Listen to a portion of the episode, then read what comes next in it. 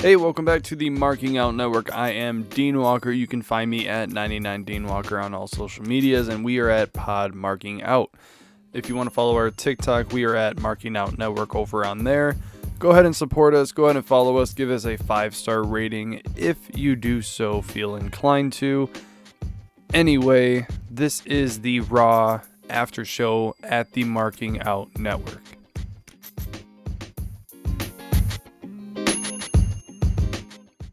Monday Night Raw started with the Judgment Day opening the show. Now, I feel like every single time Raw starts, it- normally it's the Judgment Day. And then when SmackDown starts, it's the Bloodline. So you have the two major factions running both shows um, from that point of view. But Judgment Day went to the ring. They did what they do best. They are assholes. They are heels. They're bad guys. They did their little promos. And then, of course, Dominic started his. He got booed out of the building. Cracks me up every single time. And then JD McDonagh came down to the ring, had a little message to share from Finn Balor. Now, they've been teasing the JD McDonagh and Finn Balor relationship with um, him maybe possibly joining the uh, Judgment Day later on. So I don't know if they're gonna. I don't know. I don't. I don't know. It's kind of exciting. It's kind of new because they haven't added a new member in such a long time, and maybe I'm getting the wrong perspective out of it, or maybe not.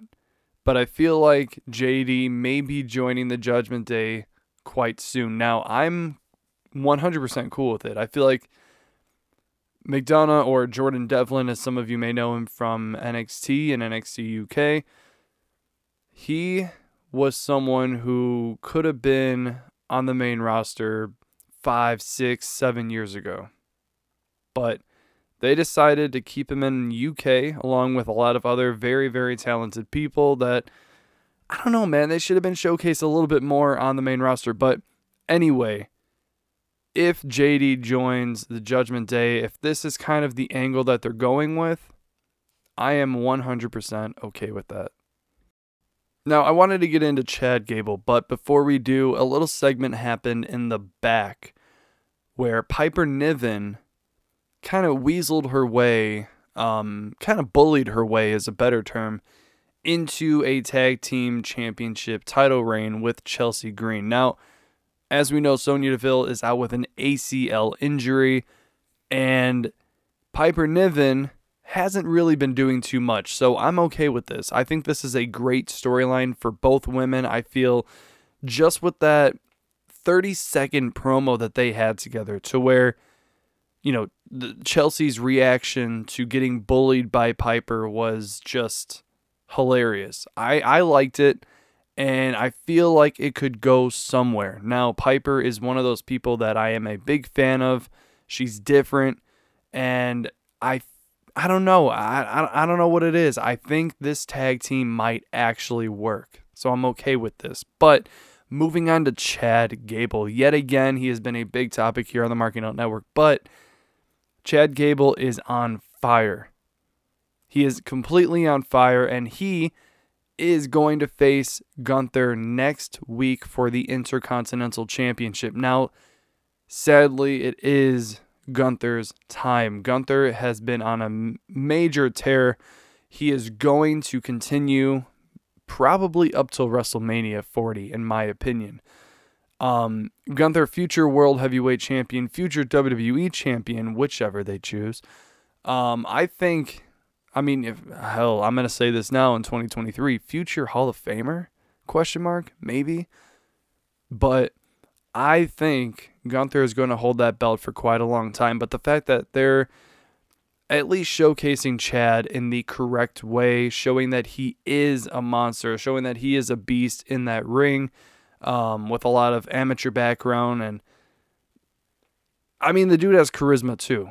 The dude has everything that you want in a professional wrestler. Kind of, yeah, I know, I know, kind of like a Kurt Angle, but this is going to be a hell of a match, and I'm excited to see it next week. Matt Riddle and Drew McIntyre are now in a tag team.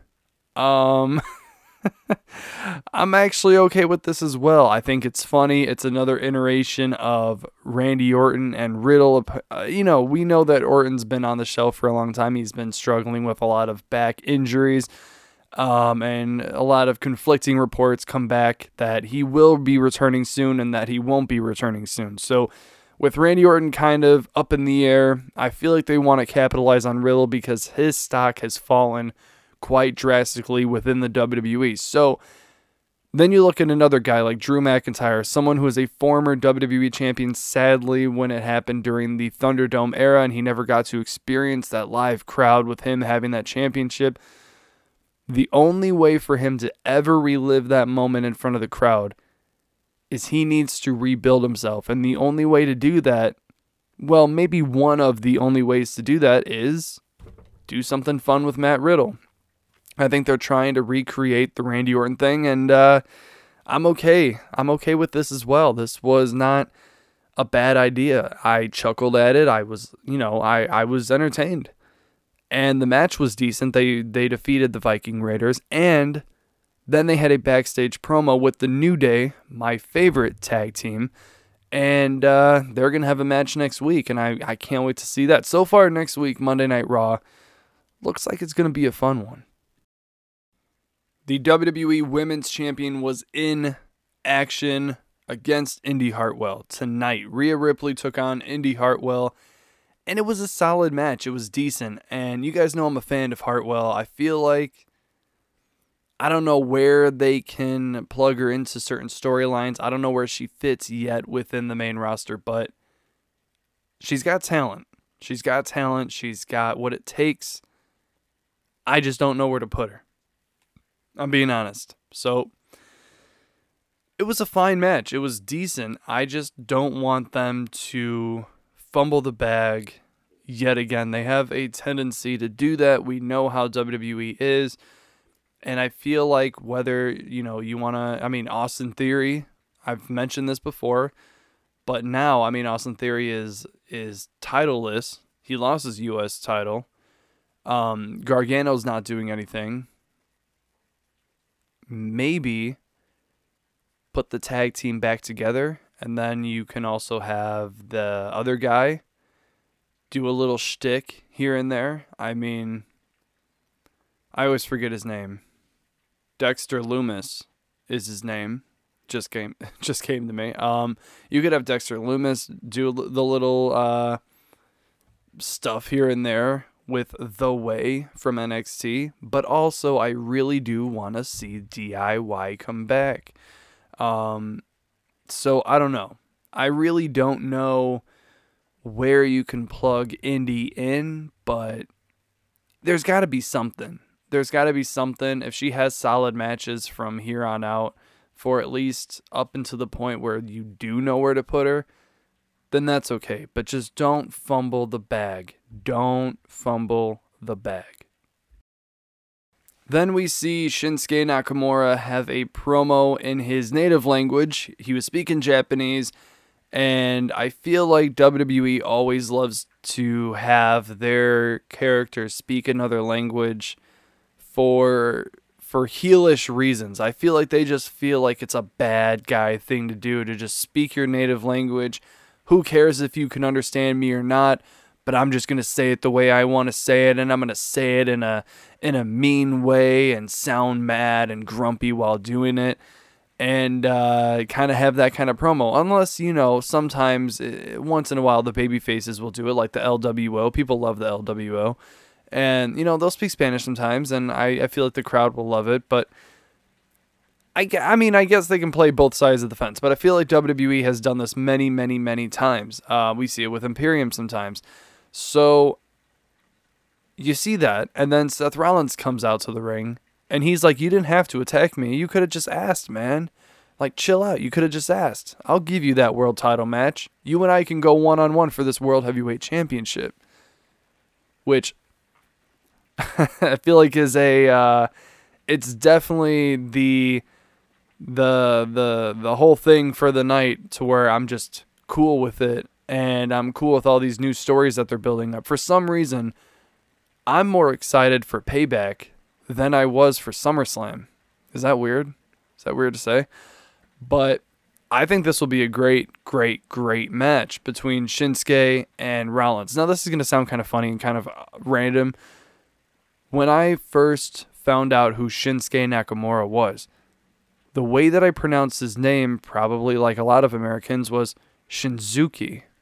Shinzuki Nakamura. For some reason, hear me out. I know a lot of you are laughing at me right now. It sounds kind of badass. Shinzuki sounds kind of sounds kind of cool, doesn't it? Kind of sounds like a brand. But it sounds badass. Now we head into the semi main event to where Becky Lynch and Trish Stratus finally got their match that was canceled from SummerSlam. And it ended up in a double uh, count out to where they were battling through the arena. And of course, Zoey Stark yet again came out and helped Trish Stratus. And, and, and like Michael Cole said on commentary, it doesn't really count because the match was already over, so it's okay. But um, I forgot if I heard it on Twitter. I forgot if I heard it on WWE.com or on Raw. I cannot remember. But I hear that next week they will be having a match in a steel cage. Or would it be a rematch at Payback that will happen in a steel cage? I don't know. And I, I really apologize for, for fucking it up because I cannot remember. But either way, if that is the case, if that is true, then I am also down for that as well. So, totally cool with me. I think that they will tear it up in a steel cage. Um, I think those two are are doing great, fantastic work, and I really wish they could have had their moment at SummerSlam. It is such a shame, but we will see them continue for probably this next month or so. Closing out Monday Night Raw, we had Finn Balor taking on Cody Rhodes. Now, of course, Cody went over in this match, but a lot went down. So let me read my little notes here. What do I got? Because I'm going to forget. Um, I feel like this could be a great storyline between these two. The fact that we're seeing this on, on free TV is baffling. So the match itself was fine. There was a lot of rest holds. There was a lot of just kind of moving around slow, very WWE paced. But all in all, I mean, I think it's kind of like star power versus star power. Not Stardust, but the star power between the two um, battling. It's just kind of a, a, a big name taking on a big name, and it was and it was exciting. It was different. Um, it's something that we will not see too often. So whenever you do, just enjoy Balor and Rhodes going one on one together. Uh, and then, of course, you had to throw in the little Damian Priest Finn Balor angle. So he was holding the money in the bank briefcase, uh, Damian Priest, and he was outside. And he slid it into the ring to give to Finn when the referee was distracted but he slid it just a little too far. And then Cody Rhodes, who was behind Finn Balor in, uh, in like a, another hold that they were, they were doing, Cody grabbed it and it backfired. and then, uh, and then all of a sudden, hell broke loose. Sami Zayn came out, and then he got whooped by the Judgment Day. And then, as soon as Sami Zayn turned the uh, turned the cards around and he started going at him, that's when JD McDonagh came out yet again to help the Judgment Day. And then um, Priest and Balor kind of looked at each other and were like, mm, okay, all right, I see what you mean by him. This JD guy, he's kind of cool. He, he's helping us. I don't know. Maybe we can let him in. Maybe, right?